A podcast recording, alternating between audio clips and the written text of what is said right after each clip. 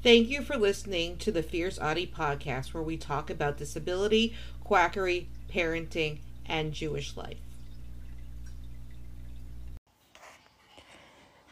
If you haven't heard about Anchor by Spotify, it's the easiest way to make a podcast with everything you need all in one place. Let me explain. Anchor has tools that allow you to record and edit your podcast right from your phone or computer. When hosting on Anchor, you can distribute your podcast on listening platforms like Spotify, Apple Podcasts, and more. It's everything you need to make a podcast in one place. And best of all, Anchor is totally free. Download the Anchor app or go to anchor.fm to get started. This study was investigating whether or not there is a causal relationship between infections in the pregnant person during pregnancy and autism or intellectual disability. This study was funded by Autism Speaks, because of course it was. This money used to fund this could have been used to help autistic people. Study design.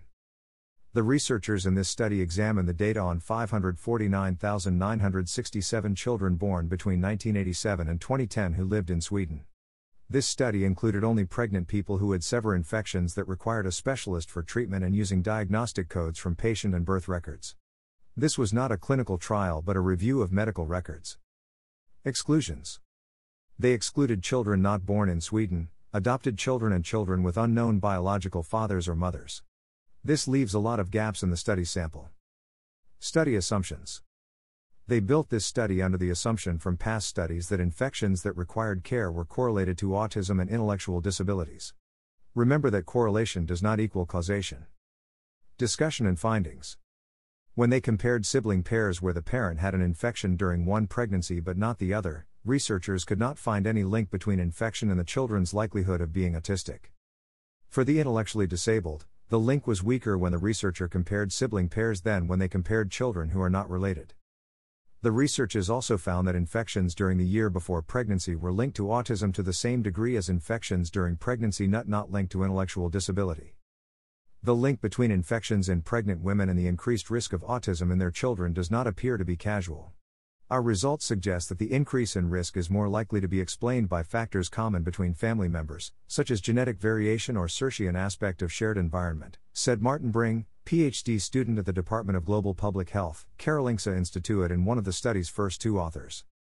So, autism and intellectual disability are genetic. The autistic community have been shouting this from the rooftops. Will Autism Speak start listening? Of course not. They try to cover themselves by saying that their findings do not contradict the significance of well-established links between some viral infections during pregnancy, such as cytomegalovirus infection and rubella, and the risk of serious developmental conditions of the child.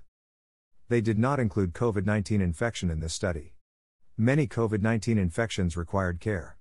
This is a serious flaw in a perceived breakthrough study. Sources. https://www.thelancet.com/journal/lampsy/article/pies2215036622002644/full text. https://healthnews.com/news/infections during pregnancy do not cause autism study suggests / Don't forget to subscribe or follow on Spotify, Apple Podcasts, Facebook, Twitter, YouTube, and Instagram. Keep on speaking your truth and never let your flame burn out. Thank you for listening.